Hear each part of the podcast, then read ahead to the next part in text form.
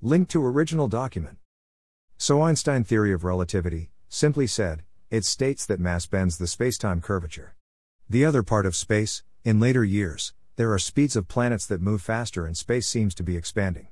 They call it dark matter and dark energy that does all of this. So far, science has failed to discover it. Now, if you ask a yogi, they have a different experience.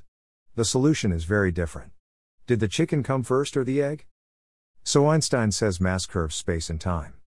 My theory is, there is space time and dark matter. And the energy of dark matter creates the mass and also bends the space.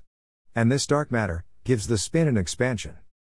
Now the Hubble constant or the R value is all over. Everyone calculates a different number. And the number seems to be increasing. I suspect the R value varies by the areas where there is more mass in a certain galaxy. And galaxies with less mass will have a slightly lower value. I believe the R value is a representation of the dark matter and energy. Oh well, time will tell. But I won't be here.